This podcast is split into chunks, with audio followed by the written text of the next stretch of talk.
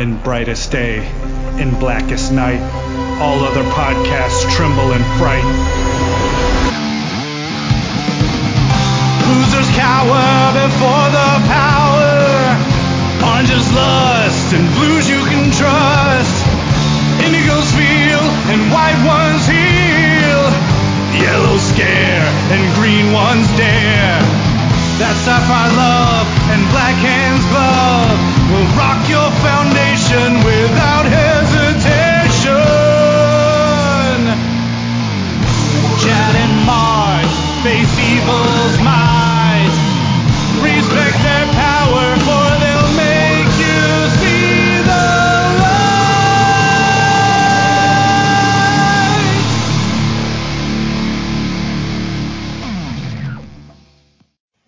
everybody. I'm Chad Bokelman, I'm Mark Marble.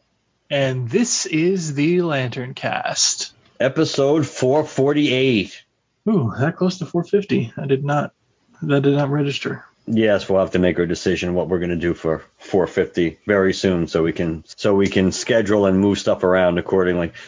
All right. So tonight we're talking about a few different things, uh, but I'm only gonna.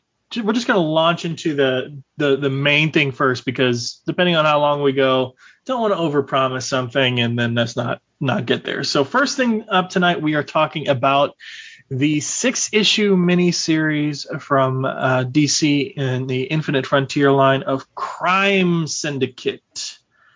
I got Mark to read it, guys. and surprisingly, it really wasn't bad at all. Not too bad. Uh, so I'm going to go ahead and do a recap of everything. Now, guys, I've got the digital issues in front of me. Uh, I'm just going to page through just to remind myself of the beats. I've read this three or four times at this point. Uh, I even watched a video uh, recap on um, YouTube to help sort of cement my idea of the story beats. But I do want to just page through to make sure I'm hitting them myself. So uh, let's go ahead and start with the creative team. Andy Schmidt is the writer. Kieran McCallan uh, is the penciler. Dexter Vines is our inker. Steve Oliff is our colorist. Rob Lay is the letterer. Jim Cheung and Romulo Fajardo Jr. did the cover. Uh, That's either Scott or Five Can. It's kind of hard to tell with that font. Did the variant cover. Marquis Draper did the uh, is the assistant editor, and Brian Cunningham is the editor. Now, some of this may switch up here and there, issue by issue, but largely, and I did double check, the creative teams remain the mostly exact same throughout. So, cue some sort of, I don't know, reverb or echo effect. From the ashes of death metal, a new multiverse was forged, with new worlds born and reborn. This is one such world. A world where everything we know is turned upside down, where the sun rises in the west and sets in the east, where Benedict Arnold was a founding father of America and tyranny reigns, a world where good does not always triumph in the end. Welcome to the new Earth 3. We open up in 1968, where JFK is assassinated not by a bullet, but by the heat vision of a young boy.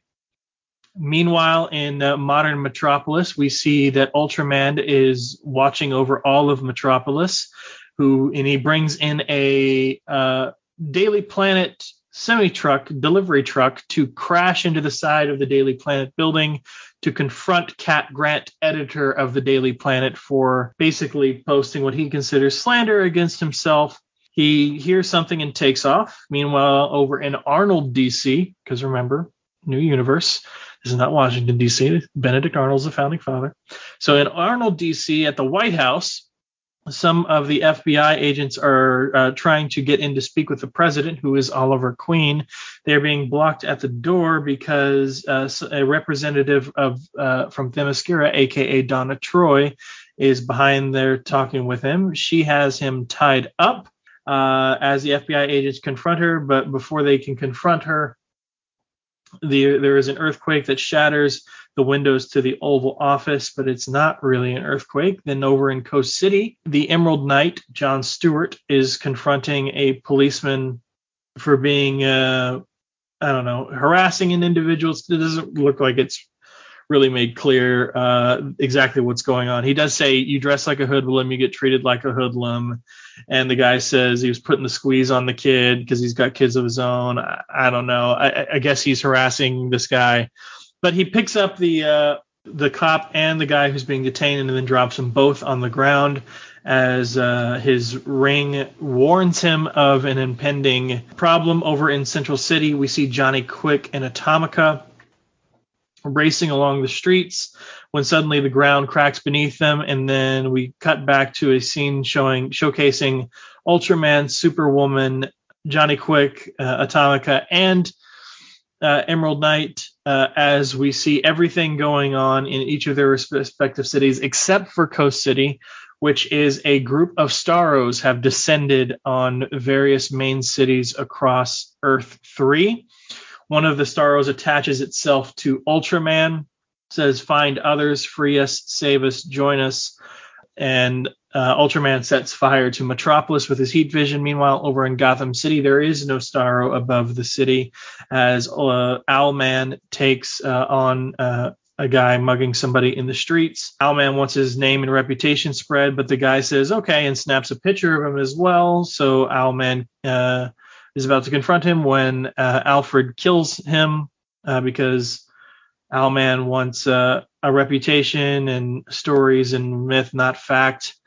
Meanwhile, he cues into what's going on with the Starros across the country. He, he, there, it's over every major city except they noticed Gotham. So Owlman says that he's going to figure that out. Uh, at the end of every issue, we do get origins for each of our new players. We can talk about that, I guess, a, a bit in the recap, but uh, or rather in, in our thoughts on it, because they are different uh, slightly from the original origins. So I don't ask me to remember the original origins. I just know that they differ in some way. But uh, there are uh, origins for each of these main characters at the end of every issue. So moving on to issue two, we figure out that uh, the Starros are descending everywhere uh, in terms of like the little bitty Starros are falling in lots of places, including some are directly attacking Owlman, but there is no giant Starro over Gotham, uh, which says that they perceive Owlman as a threat, but not necessarily enough to warrant, you know, parking themselves over the top of that city. Over in Arnold DC, Ultraman has arrived to uh, challenge Superwoman because we need to bring her into the fold with Starros. They fight each other and uh, tackle each other, take take off towards space in their tussle. Meanwhile, over in Gotham, in the Owl's Nest, uh, Owlman has performed a uh, biopsy of the Starro and learned lots about its venom traits, its biological traits, so on and so forth.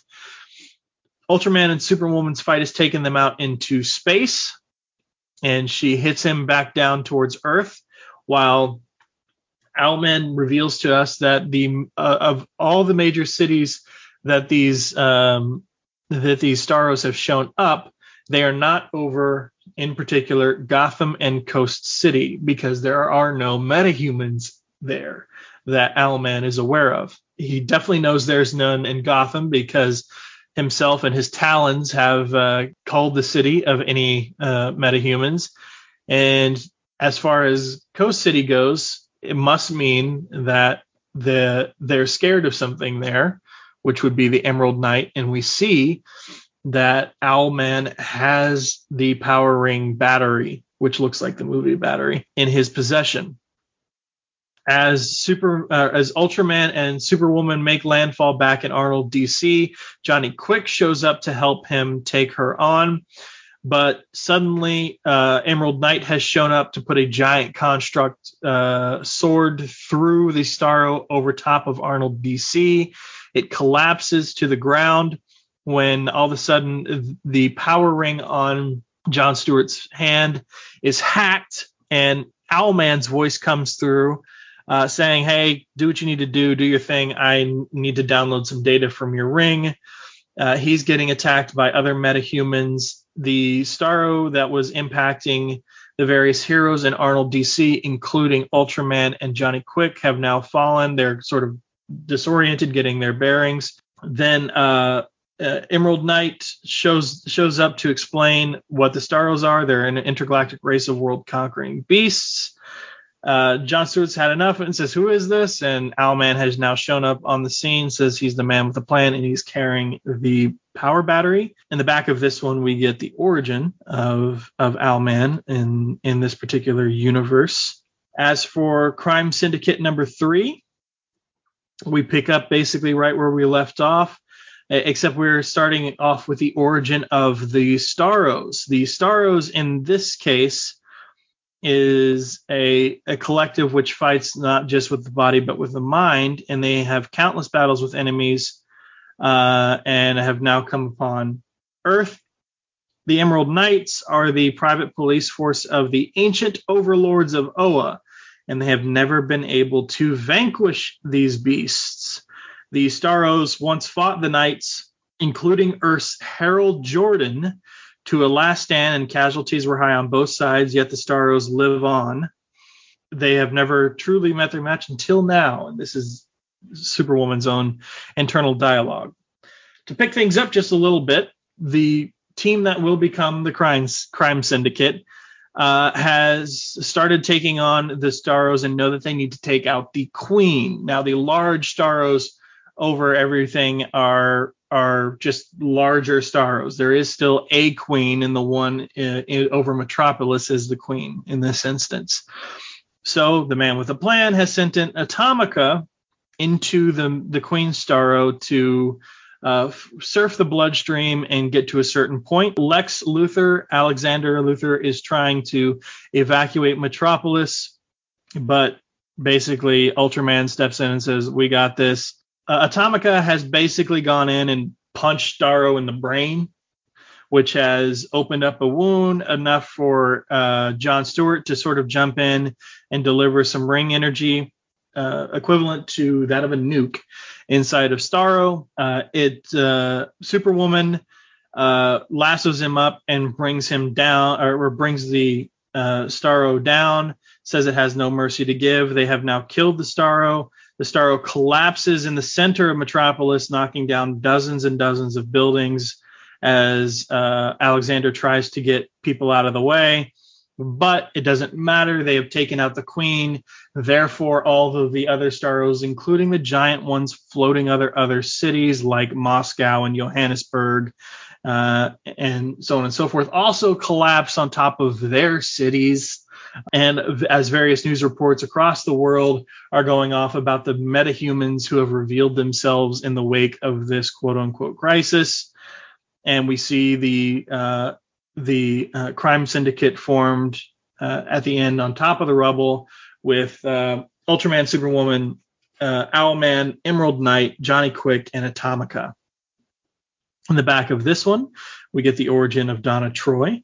Uh, and with issue four, we kind of continue things because, and this is where I'll probably just set set down the the, the pages uh, and just give you guys a, a, high level recap. Because of the first three issues, we now know that metahumans and the public knows just how many metahumans there really are. Of course, they were already aware of Ultraman, and they call it Demon's Island, but they are also apparently aware of Themyscira in some fashion, and thus, you know, the Amazons and AKA Donna Troy. Owlman is still supposedly a legend. Johnny Quick has been killing people over in Central City with Atomica, but has been moving around in a blur, so they know a metahuman is out there, but they didn't know which. And then, of course, Emerald Knight is aware. So they are aware of superpowered beings in a in a larger sense, but all of these others that have cropped up across the planet, uh, they're now aware, and they think basically we have started essentially a metahuman's arms race.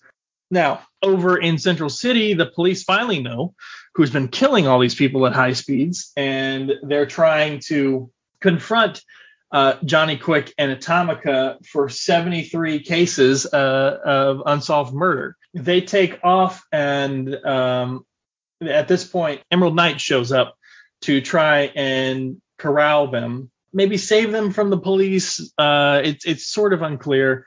Meanwhile, over in Coast City, jets are trying to come towards Coast City and sort of oust Emerald Knight. That's not happening. Now, of course, because it's Earth 3 and we have already been introduced to Alexander Luthor, now we're now seeing what's going on with him. He is setting up his own, of course, Legion of Justice. Um, And as he's doing so, he is uh, somebody shows up with a yellow power ring, and that is Thal Sinestro. And because we're keenly interested in the Green Lantern side of things, or rather Emerald Knights side of things, I'll go ahead and read uh, this stuff here. Thal says, uh, uh, Lonar says you're the smartest man on the planet, which gives me the slimmest glimmer of hope that you might prove useful. Uh, Lonar, who's just another character that Alexander is talking to about, you know, forming his Legion of Justice says, Thal used to be an Emerald Knight until the Oans slaughtered his home planet of Korugar. Since then, he's turned their own weapon against them. His yellow ring is a reached, reforged power ring that only he controls. I invite him in, invited him here because you need powerful allies. Thal says there is an Emerald Knight on your planet who you'll need in your ranks. He just requires convincing. The Oan Power Ring subjugates its wearer, but I believe John Stewart is a good man. He can overcome it. Alexander asks him why, and Thal says, Because I did. Because we know that uh, Alexander is setting up his own ranks. Uh, the smartest man on the planet, Alexander, he is uh, not alone in this thought process. Owlman is aware of it too. So he and Superwoman, who have arrived at the Fortress of Solitude uh, in the Arctic to recruit Ultraman uh, into their ranks and to be their leader. Additionally, because Wonder Woman, or sorry, uh, Superwoman needs an heir. So the the newly formed Trinity fly off to uh, add more to their own ranks. Meanwhile, Thal has now gone over to Coast City to confront John Stewart and this is the Emerald Knight heavy issue, issue four. So I'll I'll I'll give us a little bit more detail here. Uh, Falls is telling, uh, or sorry, the Ring is telling John that he can do more. Uh, you serve this entire world. Humans always make war. You have the power to save them, to end the violence. And as the ring is talking to him, suddenly a yellow construct appears over it in a bubble to con- to silence it. Sinestro says you don't have to be an Oan lapdog. I'm I'm glad. Uh, John says no one controls me. He says I'm glad you feel that way because I'm not here to try. In fact, I'm here to set you free. And he starts uh, fighting against John Stewart. He says the power ring is designed to break you down and control you. My yellow ring counteracts yours, temporarily preventing it from creating constructs. You can resist, you can control it if you know how. The road is difficult, even dangerous. Others have tried, and only I have succeeded. It's shredding your very identity, starving what is noble, good, and compassionate, feeding you pride, anger, and resentment. Listen to your true self. Join me in the heroes of Earth. Once we're finished here, we'll bring other night, we'll free other knights and bring justice to the galaxy. But you must choose John Stewart become the hero you only think you are. Uh, John Stewart says Coast City has nothing to fear from the outside world. And Thal says, I'm mildly impressed. No knight has broken a construct from my ring before. You're right about one thing, John. You've eliminated every fear save one. Look around you. Above all else, they fear you. They uh, Alexander is leading a cleanup effort over in Metropolis. Uh, at, uh, at, which point the uh, Starro starts rumbling. They think it's alive, but it's really Ultraman just lifting it up off of the rubble. And Owlman, in his uh, Thomas Wayne persona, has shown up to uh, let Alexander know he's uh, on now on the board of, of uh, LuthorCorp or LexCorp. John shows up to try to speak with his daughter, who says, "I told you never to come back." And now he's uh, arrived at the satellite in orbit above Earth for the Legion of Justice to let Alexander know that he has joined their ranks. And in this one, we get, uh, of course, the origin uh, of John Stewart, uh, Emerald Knight, uh, and everything that's kind of gone on with his daughter, who we were just introduced to. Uh, now, with issue five, uh, essentially here, again, I'm going to now jump back to sort of high level stuff. The superhumans are, the metahuman arm race is now on. We are we've recruited people to the crime syndicate side. We've recruited people to the uh, Legion of Justice side, and the only way for uh, there to be a winner is for the two to fight. So the crime syndicate takes the fight. Well, rather, the Legion of Justice tries to take the fight by apprehending Johnny Quick. In that moment, the Emerald Knight kills Johnny Quick, which was not the intended goal of the Legion of Justice, which obviously enrages Atomica and other things and leads her to join the, the newly formed Trinity of the Crime Syndicate. And uh, while the Legion of Justice is getting their bearings and trying to bench John Stewart for killing Johnny Quick, the Crime Syndicate attacks the satellite. Uh, they fight each other. Atomica grabs the body of Johnny to leave. And right as Ultraman is about to punch the head off of uh, Alexander Luthor, Kara Zor-El has now shown up to catch the fist. And that leads us into issue six, where uh, the, everybody is heading down to Earth, including uh, the rest of the crime syndicate. The fight between Ultraman and, and Kara Zor-El has de- gone down to the surface uh, in Metropolis. Essentially, uh, Kara is now upset at Clark for corrupting and destroying everything that his family was supposed to stand for and wants to uh, become a true hero and a true beacon. But before she can defeat her cousin, who is asking her this entire time to join him in their ranks, you know, join me and together we can rule. I mean, really, it's kind of essentially what that whole conversation is. Atomica now saves the day yet again, in a sense, at least in an Earth 3 sense, as Kara dies and Atomica crawls out of her ear. And we sort of end there. Uh, the crime syndicate has won and have established themselves as uh, as rulers in the beginning of this arm the this metahuman arms race and is recruiting more and more people to their cause including the emerald knight who has now come back on over to the crime syndicate side of things. Now, there's obviously some details here and there I missed, but that is sort of the high level recap. And I didn't want to go on too long because then it's just going to be boring with me talking the entire time. But I believe I encapsulated the main story parts.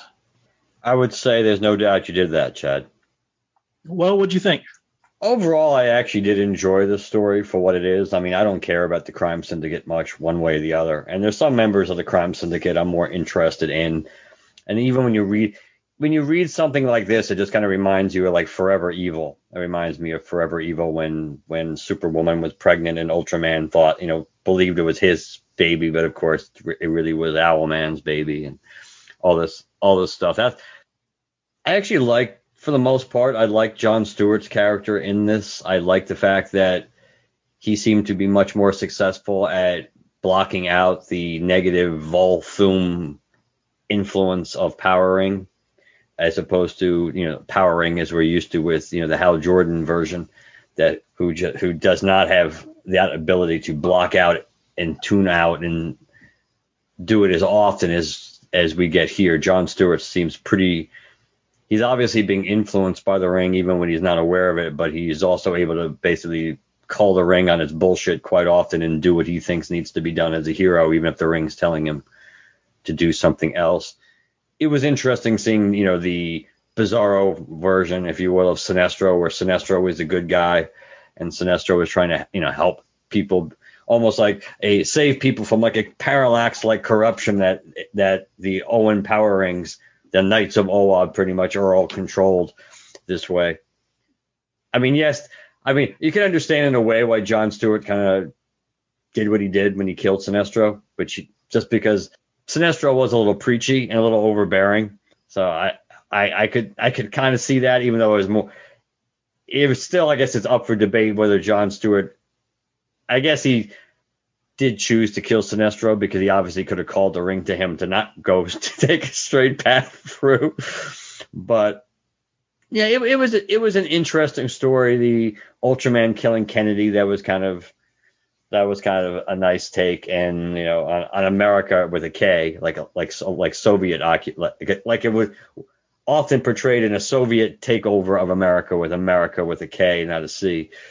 That was in. I like the the Action Comics uh, cover homage in the first issue when Ultraman shows up at the Daily Planet, trying to basically tell th- threaten them if they continue to to write negative stuff about him. The Man Pa Kent stuff being assholes. That was it's hard to see, and that whole stupid uh, freeloader stuff gets old. That got old pretty quick as far as and we know this we know Ultraman's not the brightest bulb compared to Clark. Yeah, that's what I was just about to say. I mean, it, it, regardless of the iteration, every version of Ultraman has been a I don't want to say stupid, but like a, a doofus brute, you know, a simpleton sort of in a way, all brawn, no brain, sort of a, a, a guy. So, I, he, which at times, co, you know, simultaneously feels annoying. So, the the bunch of freeloaders and kind of his whole verbiage throughout is really consistent. And obviously, he gets he gets a large amount of that from uh, from his parents, as far as you know the the Kent the you know the Kents in this world, uh, Ma and Pa Cantonet, because that's the way they talk, and that's that's the world that's the world view they instill upon Ultraman. But it does it does kind of get old, and and uh, that's something I've never been a fan of the like the lowest common denominator aspect of what makes what makes a Superman a Superman, and that's kind of like how how they approach how they approach Ultraman.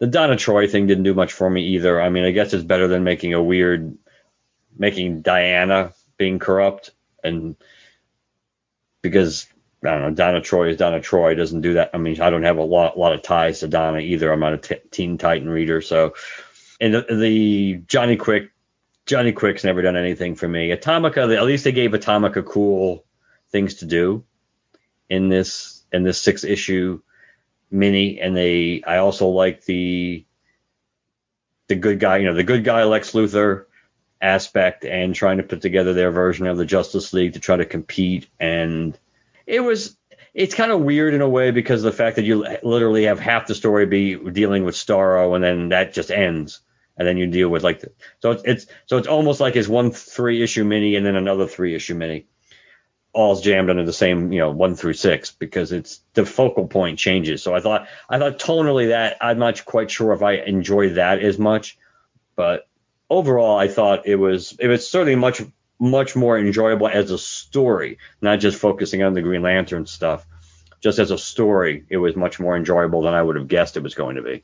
Yeah, I actually like that it was sort of half and half, a three issue and a three issue. Um, I, I, it gave us a lot of information. It kind of gave us, uh, it, it gave us, you know, kind of a, you know, the formation of quote unquote the league uh, in sort of what their, uh, what what brought them together in the first place. The backups gave us each each of their origins without having to sort of throw it in by some random uh, exposition or awkward flashback or something.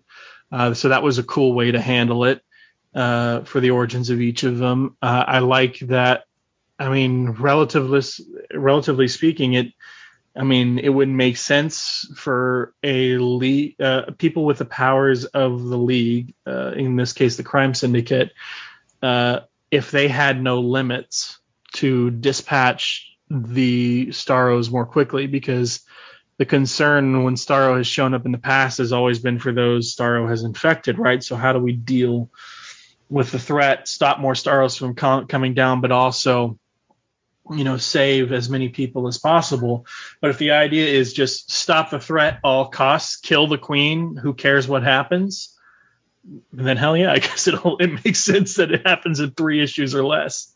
um, uh, also, it was interesting to see the setup of the Legion uh, in the. It, it was kind of cool. You got the dichotomy a bit there. You got three issues setting up the League or, or the Crime Syndicate, three issues setting up the Legion, uh, with you know uh, by having you know learning more about them by having the Crime Syndicate confront them we see the Legion get beaten down. Also, in the last couple of panels, obviously, we see uh, things like uh, showcasing that while the crime syndicate is building its ranks, we we do see other you know kind of hints that you know the Legion is not done and will be coming back at some point on Earth three.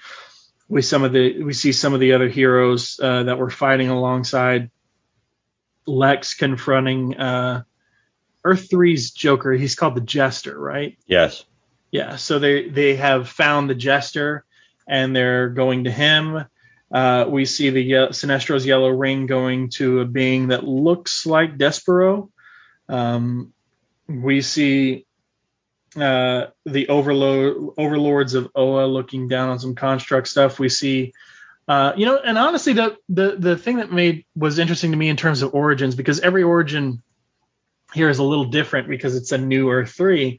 Uh, gets you know uh, the the personalities of these individuals correct uh, by but is able to change the origin origin in such a way that it matches up. So we got the freeloader you know, we just our son has powers, but means you know, hell, we can have him do all the chores and keep our farm afloat so we can make money and we don't have to break a sweat.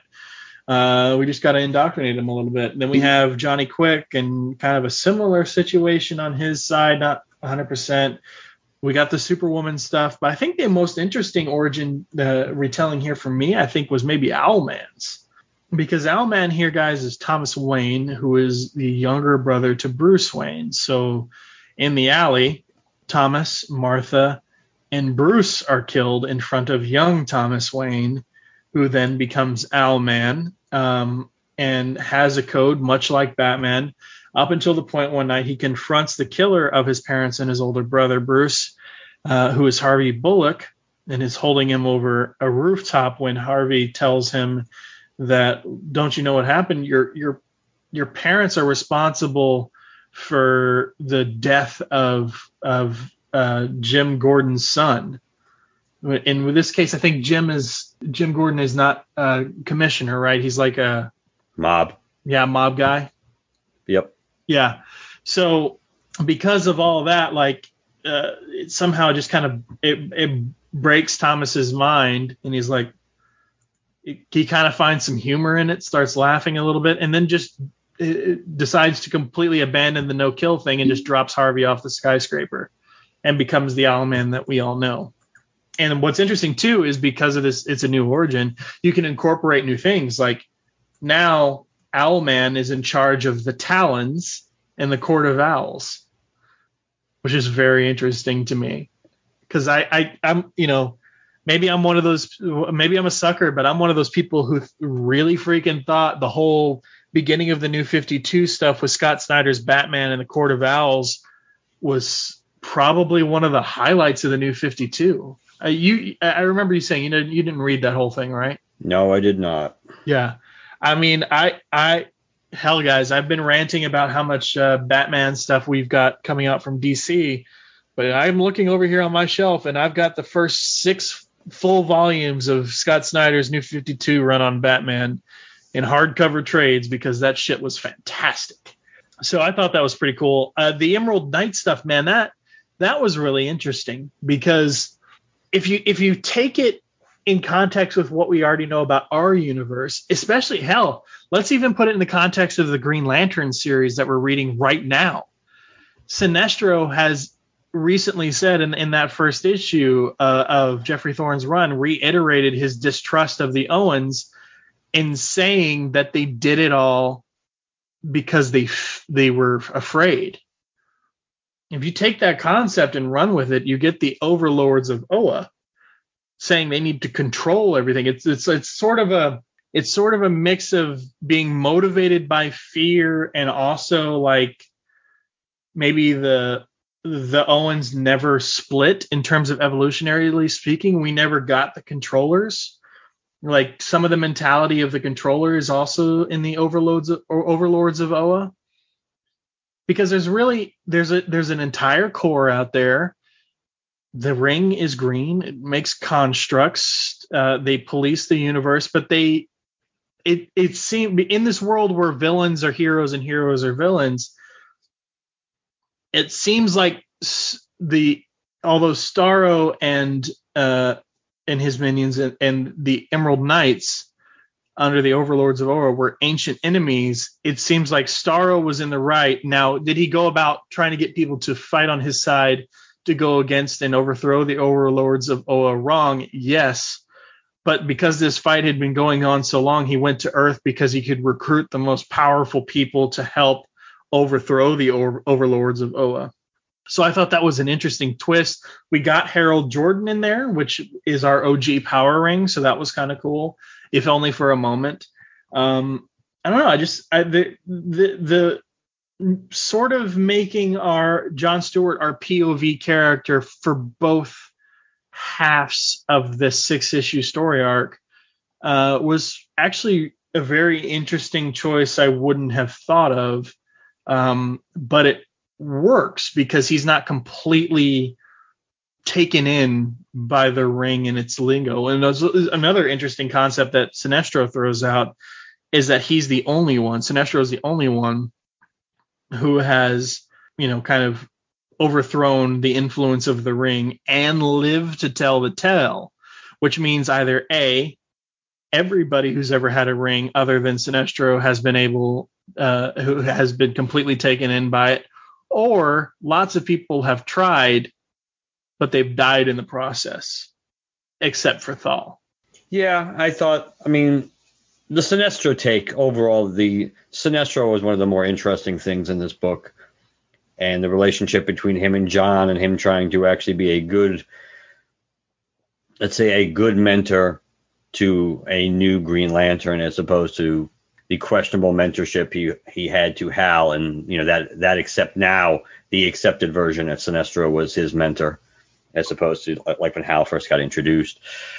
Yeah, I mean I think the Sinestro stuff was one of my favorites. That was one of the things that surprised me pleasantly when when he showed up in the book, as opposed to just dealing with the just dealing with the justice the uh, injustice league there the crime syndicate on its own that i don't know if it would have interested me at, as much but if without bringing in um without having that bonus of having sinestro i think that i think that really was a big plus for me and my overall enjoyment of the book along with the way they characterize john stewart as this version of power ring yeah. Speaking of, and I won't go on much longer. We have other things we got to get to, but um, I would have liked to. Now, obviously, we're Green Lantern fans. We're a little bit biased, and I think, if I'm being honest, wanted me wanting this is just 100% bias. Um, but personally, I would have liked to see more about the Emerald Knights, particularly involving how Volthoom go uh, figures into all of this if because they they show us Harold Jordan, who is the original Earth three uh, Power Ring um, in other iterations of Earth three. So if Volthoom was behind, you know, uh, Power Ring and, and corrupting him, uh, then I would have liked to learn more about that we're not done with the crime syndicate people. The the the suicide squad book is dealing with that apparently. We talked a bit about this last issue that there will be an issue upcoming of suicide squad. I think i said issue 9 where the suicide squad is sent by amanda waller to oa to grab something off of the vault on oa um, because uh, I, I think what dan said he gave us a little bit more context. Didn't he say that amanda waller is trying not only has the crime syndicate basically in prison, but wants to sort of do the same thing that she does with her Suicide Squad, but to them. I believe that's what he said. Yes. To basically have people with the powers of the league that she controls with little bombs in their brains.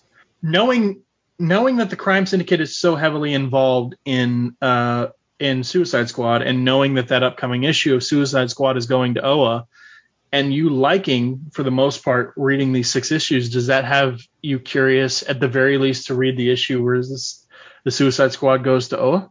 Would you be interested in in learning more about the crime syndicate and where we're going in terms of the infinite frontier version of the crime syndicate?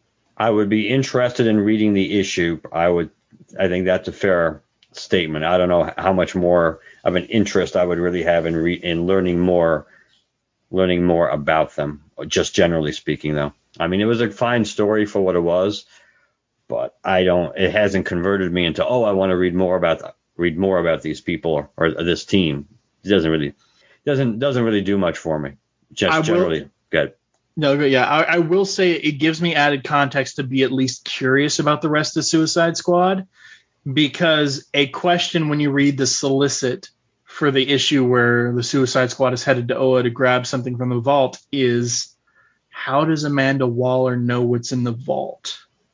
In which case, she had to have learned something from the Emerald Knight about the overlords of Oa and what they have on their vault.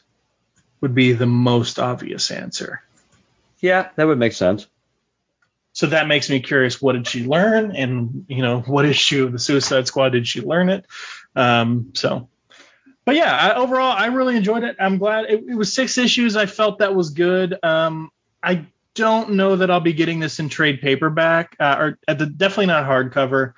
Maybe trade, especially if I see it on sale somewhere. Um, but I, I, definitely enjoyed it, and I, I would be curious to learn a little bit more.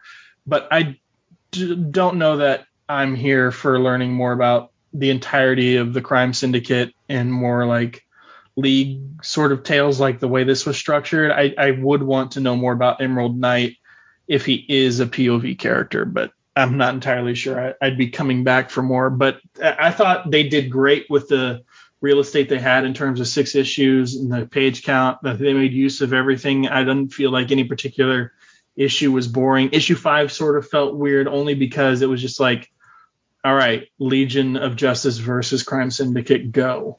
Um, but otherwise, I mean, it still felt like action packed, you know, pedal to the metal uh, from start to finish. And I'm glad, uh, I'm glad I got the chance to read it. I agree. All right, what's next? Let's talk about the Flash ever so briefly. That was season seven. Yeah, I think so. Yeah, at this point, it's hard to know. So you at you finally finished season seven now. So what did you did your opinion change at all?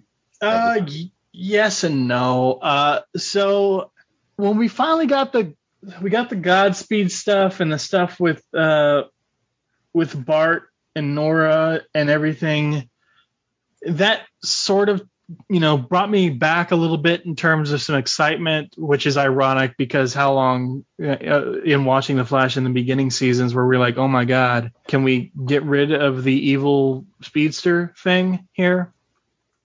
So it was kind of ironic that sort of in a way returning to that gave us just a, a, little bit of a reprieve from the sort of the problems I was feeling the series was having. But man, I, I still felt that we suffered from poor writing you know, I, I'm I don't I, am not part of the writers' room, and I'm not uh, never done any acting or anything, but like. I don't know if it was the writing, the acting, or a combination of both, but everything felt maybe I'm just getting old, dude. I don't know. Maybe the CW just isn't for me anymore. But then you look at a show like Superman and Lois, and I'm like, well, that's great. You know, I, I just some of the stuff that that that was basically my critiques from the last time we talked about Flash on the show still stand. A lot of sappiness, a lot of on the nose crap, a lot of very bland writing. Um, I acknowledge, given the episode count, how many episodes we we definitely that's significantly less than a normal season, right? Yeah, didn't I thought didn't you say it was like 18 or 19? Yeah, something talked, like that, which is usually about, 22, 23, right? Some yeah, it's somewhere in that range. Yeah. So I mean, it felt like the Godspeed shit came out of nowhere and was resolved a little too quickly uh, to be any sort of major threat. Um, Nora coming back uh, and Bart showing up seemed to be just accepted really quick.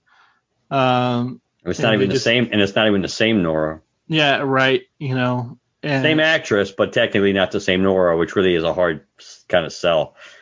So I don't know, man. I I, I think look, you, you you hate to devote time and and effort to you know give something a third, a fourth, a fifth chance.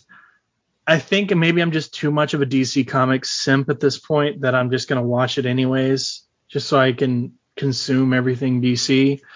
Um, but a part of me just wants the Flash to be good again.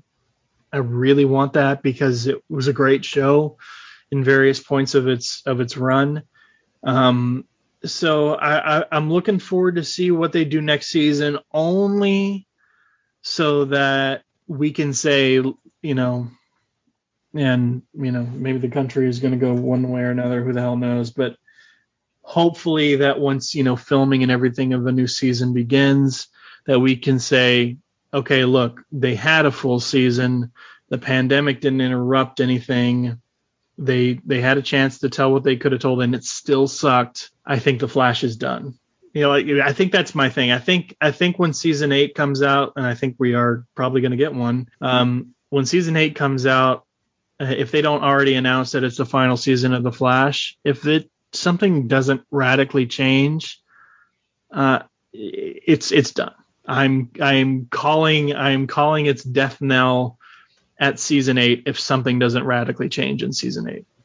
If they don't say it's the final season, it's on its way out if nothing changes. I think they should make it the final season. Will they? No, because CW hasn't really been particularly good at going out on top with many things. I do. The fact that they've they've lost so many cast members from that doesn't help either. And I know almost everybody comes back for one or two episodes and makes a cameo or whatever, but losing Cisco and losing Wells, that Caitlin's the only one really left, and the the new, then then you know the newer members don't do that much for me overall. I mean, was it Chester? Is that who it is? It Chester? Chester's Chester's growing on. Me. Yeah, me. I was just that's why I, that's what that's where I was going with it. Chester is starting to grow on me a little bit. Uh, the oh the the splitting of Caitlin and Killer Frost into two characters. It was an uneven season. It, I agree with you. It did get better once they once we were dealing more with Godspeed and Bart and Nora showed up, and Reverse Flash showed up in the final episode, which I almost forgot about till I was like I told you until I was trying to replay in the back of my mind what exactly happened at the end of the season. And I was thinking back at it. I was like, oh yeah, that's true. He did show up, so they could so he could be the the uh, Deus Ex Machina, so they could figure out a way to to beat uh, Godspeed. I don't know. I mean, they've done so little of interest with Joe and uh, was it Camille? They've done so little with that over the. Even though she had actually she had a slightly bigger role I think in this season. Yeah. So, so that was kind of a plus because I like her. I like her. Where the hell's their kid? Yeah, people have pointed that out too. It's like it'd be nice if they could be actually parents to their kid since you never see the since you never see the kid anymore. I would like it to have one more season so they could go out. I mean, go, we're, we're going to get one more season al- almost guaranteed anyway, but I would like to have one more season and make it really good and just go out that way as opposed to having another subpar season and then limp on maybe into a ninth. It's not nearly as enjoyable as as it used to be, and like many of those sh- the CW shows, it seems like it just kind of has out gone past where it should have and have outlived potentially its usefulness. Yeah. Yeah, I mean, hey, when the Blu-ray comes out, I'll buy it and stick it on the shelf with all the others because I'm a completionist like that. But Sucker. That's the word. That's the word, Chad. Sucker. OCD or something. Who knows? All right. What's next? Let's discuss the Eternals trailer. We're not going to play the Eternals trailer, but Do I'm gonna play it, but I'm gonna mute it in the background just so I see it on the. okay, okay, you you Yeah. you play it and then we'll and then we'll discuss. No, no, no, no. Go ahead. We can discuss. I'm just watching. Are you going it. to watch it as we're Yeah, discussing? I'm just watching it in the background. I, I know Um, what's happening on it. So. Far superior trailer to the teaser trailer. Oh hell yeah. uh, which was unfortunate because there, as when we talk about Spider-Man in a few minutes, that a teaser trailer is supposed to accomplish different things than a final trailer, but even the teaser trailer for the Eternals didn't accomplish jack. It it it didn't help you understand anything or make you care more about anything that you saw, and and it, and it had no context for what you saw. So it was a really wasted trailer on many levels. This one, I mean, probably out of necessity more than anything, kind of salvage that.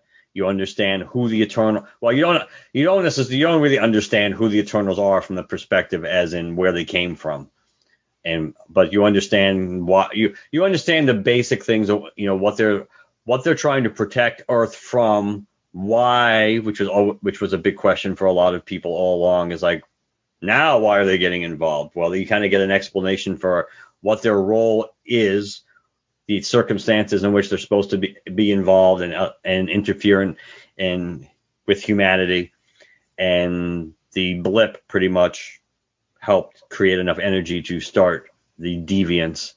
We assume the de- the rise of the deviants and whether and that threat. So that's why the the Eternals have to get involved and actually do something now.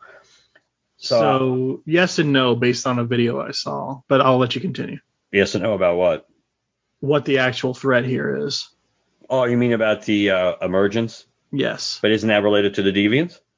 Yes and no. So I've never read Eternals, but I watched I watched a video uh, breakdown of the trailer uh, in which one of the guys who was on it uh, I mean, do you want me to go into this? You want to finish your thoughts? No, go ahead. Okay. Um, so in the comics, the emergence is the emergence of a celestial. That thing we saw crash to Earth in the in this trailer was supposedly a celestial being seated inside of Earth. The the blip released not enough energy to reawaken the deviants. The blip uh, released enough energy to start the birthing process of a celestial inside the center of Earth. Okay, I can buy that. That's supposedly what we're dealing with here. Uh, and the only reason the Eternals were there were essentially, you know, I, I guess it, they're saying the idea is it'll be revealed that they were essentially there to protect the seed, and the only reason that they were instructed to interfere where deviants were involved is because deviants were the only thing that could harm or threaten the existence of the seed and thus birth the birth of that celestial. Nothing the humans were going to do was going to screw that up. That's the idea. And again, that's from somebody who's read the comics. Obviously, the MCU could take it a different direction, but that's uh, that's that's what I would I garnered from the video I watched. I can see that.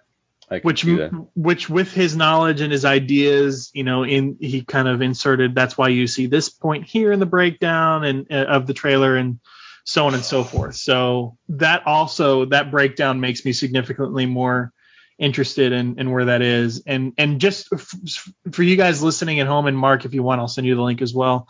Um, the YouTube channel I'm talking about was Heroes Reforged. It's three guys reacting to it, and it was their uh, Eternals final final trailer reaction video. So if you want to just hear it from the horse's mouth and know exactly what that guy was saying, uh, that's where you're going to get that breakdown. Because I know I know Jack all about I know Jack all about the Eternals. Uh, I know a little bit about the Celestials, but not necessarily enough to to watch this trailer and be like, oh, that's where they're going.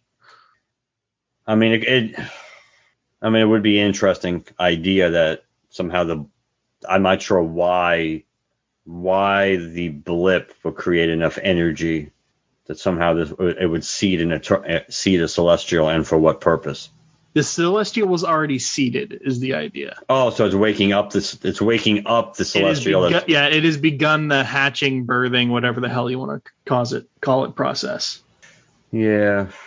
Um, back on point for me. Um, it's. I mean, it still doesn't make me overly excited to watch the because they're because if you look at the action in the trailer and everything else, it's pretty gen, it's pretty generic. I mean, it's like Superman stuff with what Ikaris or whatever, and it's yeah. I mean, uh, it it was better than the first trailer. It makes me slightly more interested in it just because of the bigger picture cosmic stuff that it's going to be re- it's going to be related to.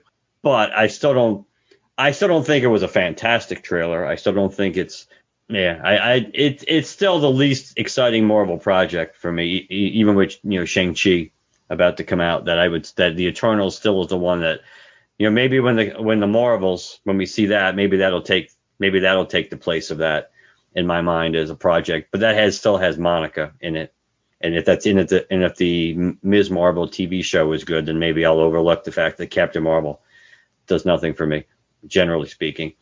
But yeah, it's I thought it, I thought it did a nice job at salvaging what the first trailer dropped the ball on. And I think as a based on what this trailer was supposed to accomplish, if it really is the final, it may be the final trailer, but we know Marvel will almost inevitably leak out friggin' like 15 more minutes of the movie because they just can't help themselves. Oh yeah, um, any any various numbers of TV spots that reveal and, something and because like scenes in the first five minutes. Vision wasn't revealed until a random TV spot, right? What was it? Oh yeah, no, but it was. I don't know if it was a random. I don't know if it was a random TV spot or if it was just uh, if it was just one of those little like sneak I seem peek- to remember it was a TV You, spot. I think you're. I think you're right, but I, do, I don't remember definitively. If, but either way, yes, they they that that is Marvel. That is Marvel at its worst. It's like you, they went through the entire making of marketing of that movie without without showing the vision, and then it's like like two three weeks before the movie comes out. Oh, let's show the scene when he actually like gets born. It's like give me a break. All you had seen before was his eyes open up, which was fine. But so that yeah, I, I'm not overly I'm more I'm more interested than I was, but I would hardly say that I'm excited for this project. I'm excited. I told you uh, in a message. I just I, I, want more Marvel Cosmic, Marvel Supernatural. Uh, you and I had already talked a bit about the Supernatural on the show before, with you know Moon Knight's coming, the rumors of uh, of Werewolf by Night. I think now confirmed. Um, uh, you know we got Blade upcoming. Talks about Ghost Rider, things like that. So I'm down for more Marvel Cosmic, Marvel Supernatural. And you know we've had Thor, we've had Thor really venture out into the cosmic stuff. Obviously, Guardians has uh, the final Infinity stuff. You know, involves some cosmic stuff as well, so that's cool. We've gotten more cosmic stuff with Loki uh, in some in some regards. Uh, what if is taking us cosmic places in in you know an episode or two. Uh, so it seems like the the cosmic Marvel cosmic stuff is resonating with people. Um, so I just, you know, I'm curious because of that, but I'm also hopeful that it does well uh, in, you know, kind of continuing that uh, general audience curiosity about Marvel Cosmic because I want to see more. You know, I want to get to get to the point where we get Adam Warlock. Uh, you know, and then of course with the Marvel Supernatural stuff, I'm just always down for supernatural stuff in that regard. So, uh, uh, it you know I'm definitely to see Eternals, and I'm definitely looking forward to it. Probably more than Shang Chi. So Shang Chi, I'm interested in more because it has it's it's going to have more direct ties short term to the the Earthbound stuff, but yet obviously it's hinting based on what I read today, hinting at connections to the cosmic stuff too. So it's probably going to try to split hairs and do the best of both worlds there. But I think it's it's enough grounded. Plus, it has the you know the ties to you know the original Iron Man. You still you know the Ben Kingsley version version of the man. Oh, I mean, I'm de- I'm definitely still excited for Shang Shang Chi. It's just at this point, as a Marvel film, as in learning more about the universe, I think I'm more there's more curiosity touch points now for me in Eternals than there is Shang-Chi. I'm still excited for Shang-Chi because of like I said, you know, it, bare bones at the very least. When was the last time we got a badass kung fu movie? True. Interesting though that the Shang the, the uh, Eternals final trailer is two minutes 51 seconds, whereas the Spider-Man No Way Home teaser is three minutes and three seconds. A teaser is longer than a final trailer. Why are we still calling these things teasers? Well, it is a teaser because it, it meets it, it actually meets the def. Well, it's a loose definition, but it does what a teaser is supposed to do because it, you get you get an idea. Of, besides telling you that the movie's coming, it gives you a basic idea of what's going on in the movie. But it doesn't. But it raises as many questions as it as it as it answers. So I think it really. I would both these trailers, both the Eternals and the No Way Home trailer, accomplished what each trailer was supposed to accomplish. I think I think it's questionable which trailer is actually better overall because actually this this trailer as we're about to play this you know this this trailer which everybody's been looking forward to and maybe that's part of the issue that people have been waiting for this trailer to drop for like about almost like two full months now since at least two full months when the rumors were that this trailer was about to come out that maybe the expectation game we made it for me almost impossible for it to uh, match the you know what you actually were going to get. But I do think this as a teaser trailer, certainly, I think this is a far superior teaser trailer than either Shang-Chi or or the Eternals had, or even Black, probably even Black Widow, in all honesty but that, but that's easy. It's an easy mark to hit because there's much. I think generally speaking, there's much more interest in this movie than any of those movies either, based on everything we've heard about this movie going in and just the fact that every that this is the last, for the time being, the last Sony owned uh, Marvel produced solo Spider-Man movie, and kind of like completing this little trilogy here of Tom Holland MCU Spider-Man films. That the the interest was was higher, but I I I think this meets the definition because of what's in the trailer. It gives you enough, but raises at least as many questions. So, all right. So this one we are going to play. Yes. All right, folks. We are on the Sony Pictures Entertainment YouTube channel. Uh, on you uh, on YouTube, we got the Spider-Man No Way Home official teaser trailer HD, starting at the zero mark. I'm going to go ahead and mute myself in just a second. Uh, in three, two, one, play.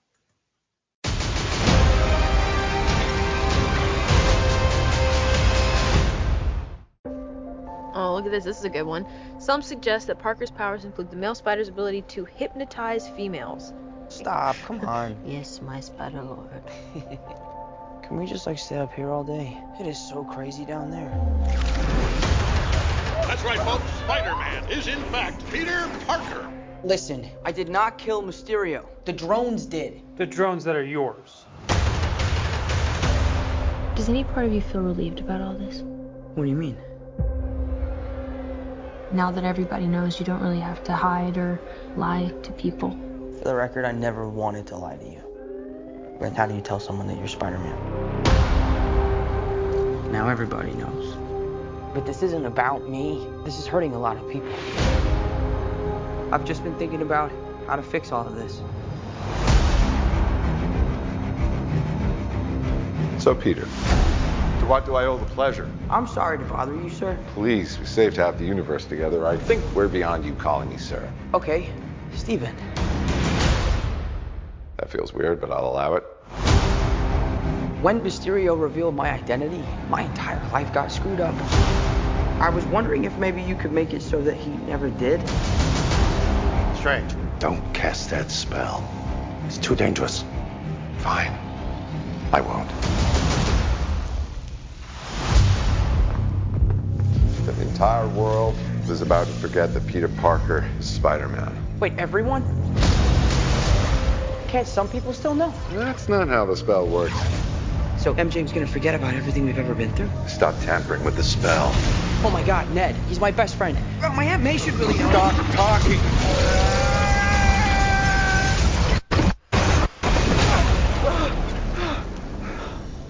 What just happened? Tampered with the stability of space-time. The multiverse is a concept about which we know frighteningly little. The problem is you trying to live two different lives. The longer you do it, the more dangerous it becomes.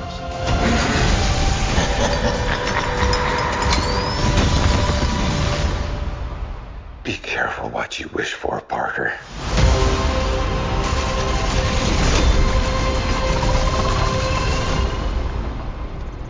Hello, Peter.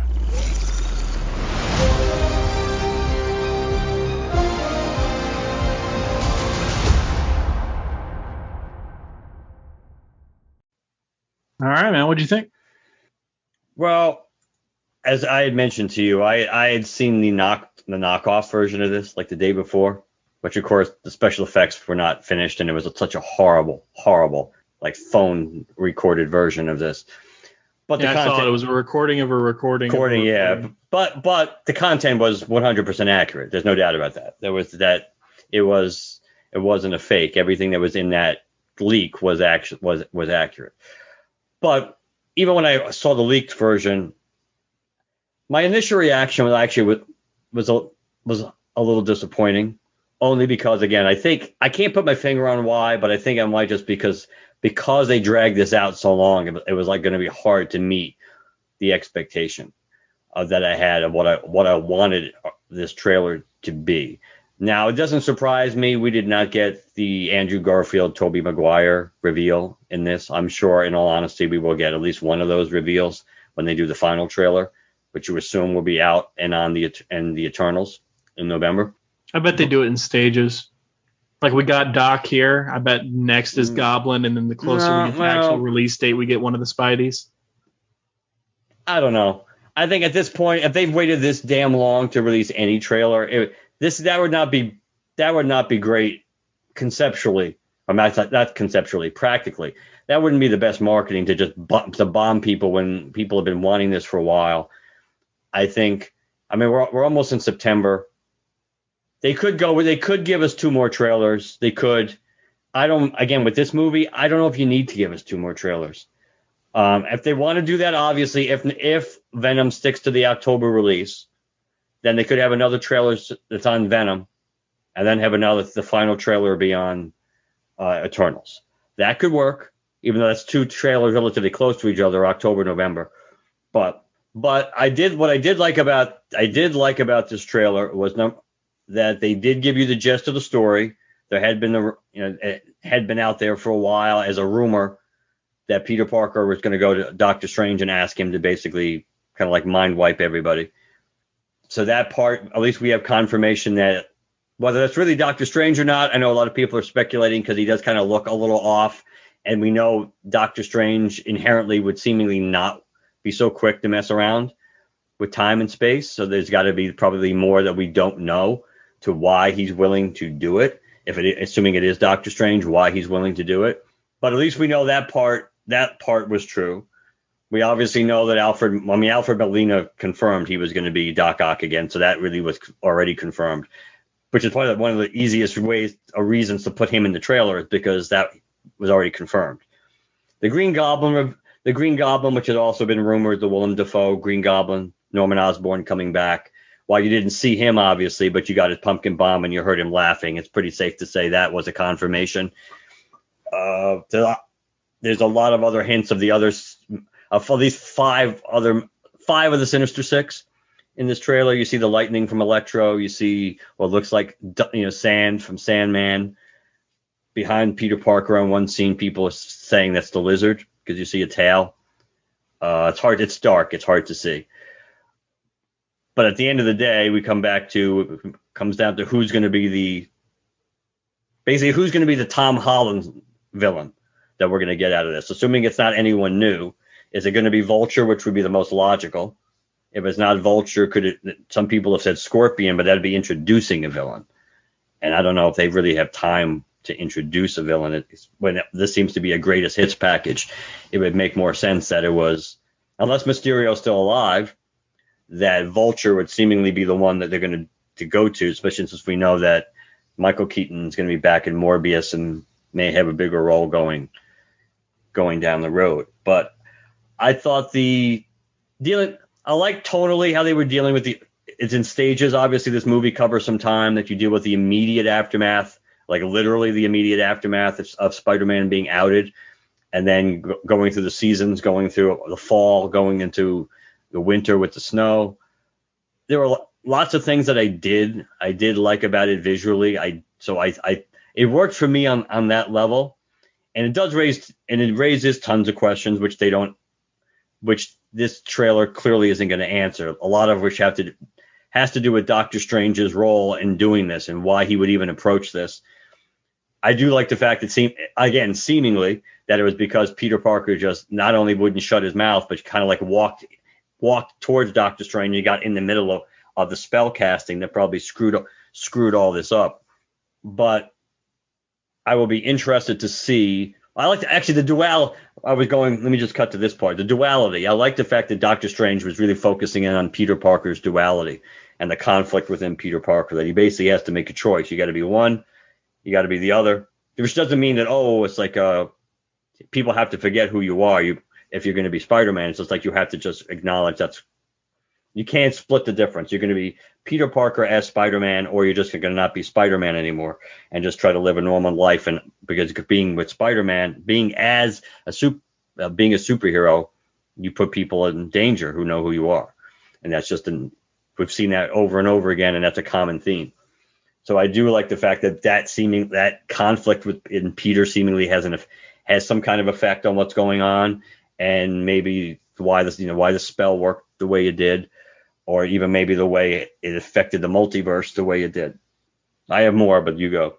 Uh, I like that it picks up right after the final mo- the the previous movie. Um, in that we uh, see, you know, him being questioned and stuff. It makes me wonder what role Shield plays, if any. I mean, obviously, you know, with uh, Fury and everybody being, uh, you know, quote unquote there because of all we learned about Fury in that one that uh, somebody, you know, an official entity of some sort knows the truth, right? It also makes me just curious about the role of Shield in the MCU because I obviously I know based on being a fan of watching Marvel's Agents of Shield, uh, you know, so where, but apparently, you know, that split off timeline wise. So where is uh, where where is the quote unquote official MCU at with Shield at this point? Are they back? Are they clandestine again? Does anybody recognize them as a government entity? You know, so on and so forth, because they would have the data to clear Peter of it. And it seems like, you know, he's being allowed to go back to school and stuff. I guess that he's been cleared of those charges. Um, we'll see. The other thing I'm thinking here is, you know, with Doctor Strange's role in in uh, Infinity War and in in uh, Endgame, I think at this point Doctor Strange knows better with a lot of stuff. Now, obviously, we know he's an arrogant guy and stuff like that, but I'm also wondering, what if Doctor Strange is playing Clarence to No Way Home's It's a Wonderful Life? Oh, you mean to to, to basically sh- show Peter the error of how he's viewing things? Yeah, that's it's an awfully dangerous gamble to to, to do that. Um, I don't know. I don't know about it being the entirety of the thing, but maybe maybe that was his intent and something went wrong, or it could just be flat out the full thing. I don't know. I'm just uh, maybe I'm giving Strange too much credit, but you look at this and you think he should know better. Well, so I think why, that, then why is he doing this in the first place? Well, I think that's why a lot of people raise the specter that it may not really be Doctor Strange, or it may be that it does. It doesn't seem like something he would do on his own. I mean, yes, beyond the ego, it doesn't seem. I know they had that little banter, which is cool to watch about about maybe the bond that they have after everything they went through, but they still don't really know each other all that well. They don't have that. So, oh, so I don't know if that would un, un, be enough justification. That's why I think there's a there's a miss there's some missing obviously there's missing pieces here. There's probably more information that we don't have, which is why Doctor Strange, assuming it really is Doctor Strange, why he would consider doing this for Peter. Just like it also raises questions about don't you think it would make sense for them to have a discussion before the spell is being cast about what the ramifications for the spell are going to be? Like him telling Peter, it's like exactly that little discussion they're having while he's spell casting that would have logically have taken place before because you would you would think Strange would go, just just remember you have to you have to realize when I cast a spell, no one no one other than you, and I would assume Doctor Strange too, but that's never actually gets. That's another question about the spell. Will even he forget once the spell is cast? That since since he was saying the whole world will forget, that you would think that would be a discussion they would have ahead of time about just understand when I do this. And the other the other caveat, and maybe there is that discussion, the idea that once I cast this, maybe maybe it's almost like a 50 First Dates 51st dates kind of thing where anybody Peter Parker tells after the fact, because you would think that'd be an easy solution for some of this. Yes, you'd lose the memories you shared while you're with this person that knew during you know, during that time frame. You, those individual memories that you would have, they wouldn't have. But if you were really if you really cared about telling Ned, you could just tell Ned again. But maybe there's something in the spell that makes it clear that hey, almost like a 50 First Dates thing where yeah you can tell somebody but by the next morning they're going to be completely forget that you ever told them. So maybe yeah i mean it seems like they're pulling this from the one more day storyline that took place after civil war. Mephisto did i think he i never read the entirety of that story or maybe i did and i just forgot it because it's so long ago now. But i never in terms of one more day i'm pretty sure mephisto said had some sort of a you know, okay, the world will forget, but if you tell them, there are going to be ramifications. Right. So I think I think there almost have to, there would almost have to be some discussions between Peter and Doctor Strange about that because that would be the real easy solution. I understand with the MJ thing, well, that would be a big deal. But then again, to be perfectly blunt, depends on the time jump here. If if we're assuming it's not like once we get past the immediate, you know, action after Far From Home, that we're not jumping like a year in advance. If we're not jumping that far, we're only jumping a few months. I understand when you're young and you're hormonal and you're in, and you're in love that it seems like it's forever, but the reality is it's not like he and him, assuming that's the case, it's not like he and MJ would have been together for like five years and all that's going to be forgotten. So it's it's it's it's kind it's a it's a it's a trade off. It really is. And again, you would think at the end of the day, the biggest factor would be why wouldn't you just you could just tell them again. Uh, but but if this but if there's a caveat with the spell that you can't. So those those are a lot of the big que- the big questions in this. The why why the villains get ripped into our universe necessarily, uh, in particular. I know the rumor was going around for a while that pretty much they all get pulled out at the moment they were about to die originally. So everybody, so Norman Osborn gets pulled out right when he was dying from getting speared, Doc Ock when he was drowning, all these things. So that's part of the reason why they all want to kill Peter Parker because the fact that having that memory, but Doctor Strange wants to return them back almost like the Infinity Stones were taken in, in Endgame. He wants to return them back where they're supposed to at the moment that they were taken, so they're all going to die. And that's supposed to, whether it's true or not, there's a rumor that factors into Peter Parker has problems with that. Our Peter Parker has problems with that, and that leads to him being manipulated and helping the villains kind of like wreak havoc. Uh, Yeah, because so- it also looks like in that one scene on top of the train, like Spider-Man and Doctor Strange are fighting. Yes, which which which could also be par- partially in the uh, but the mirror, the mirror dimension or whatever, which is also interesting because it's all, I find it also very interesting. He's wearing the Eye of Agamotto, minus the stone it appears, which would make sense, but it's interesting that he's still wearing the Eye of Agamotto. So does the Eye of Agamotto still have some powers in the MCU even without the Time Stone? It Does it have should, some? as so- far as comics go. Well, I know with comics, but the stone wasn't part of it. The uh, the Infinity Stone wasn't part of the Eye of. Agamotto. So I'm just saying, in the MCU, are we going to find out that the Eye of Agamotto still has some power?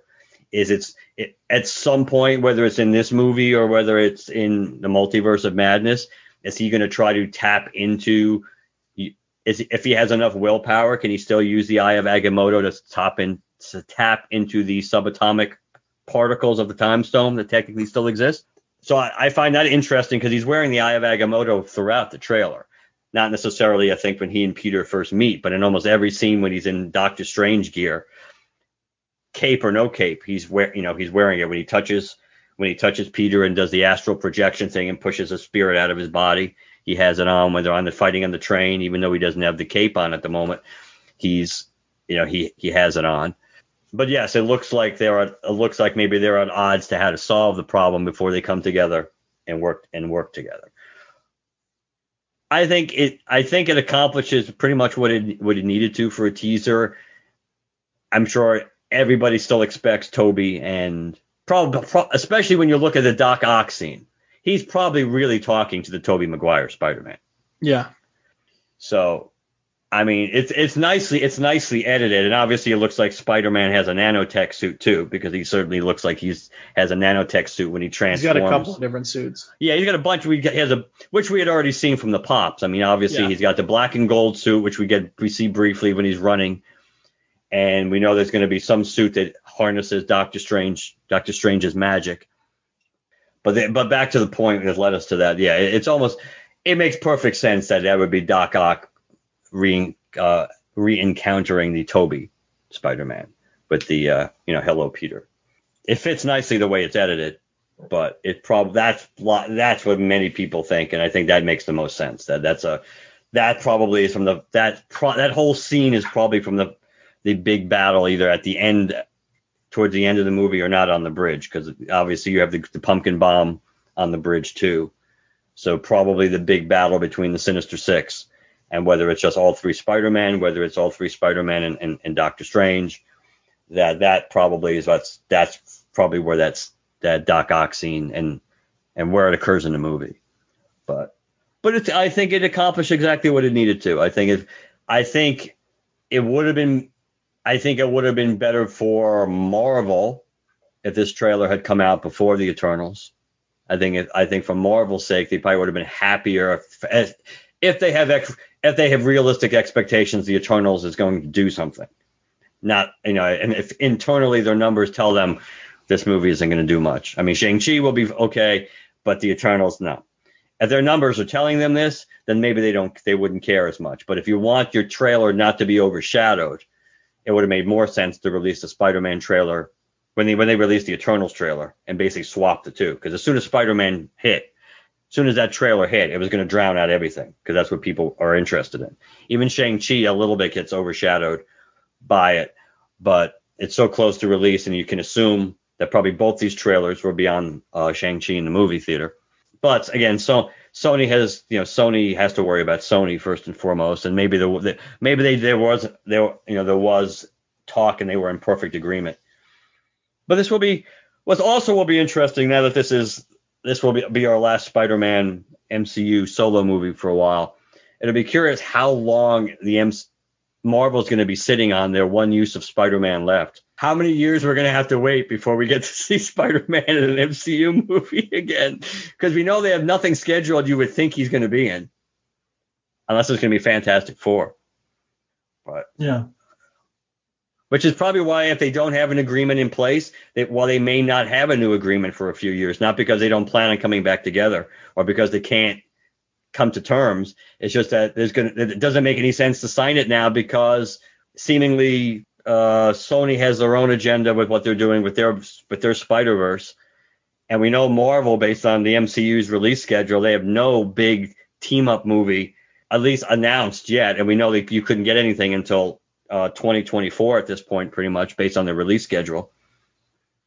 So there may not be any need to sign a new contract because you're talking three three or four years down the road before you could even start using these characters where it would make sense for these characters to come back together, depending on what Sony's schedule is or what their agenda is for Spider-Man.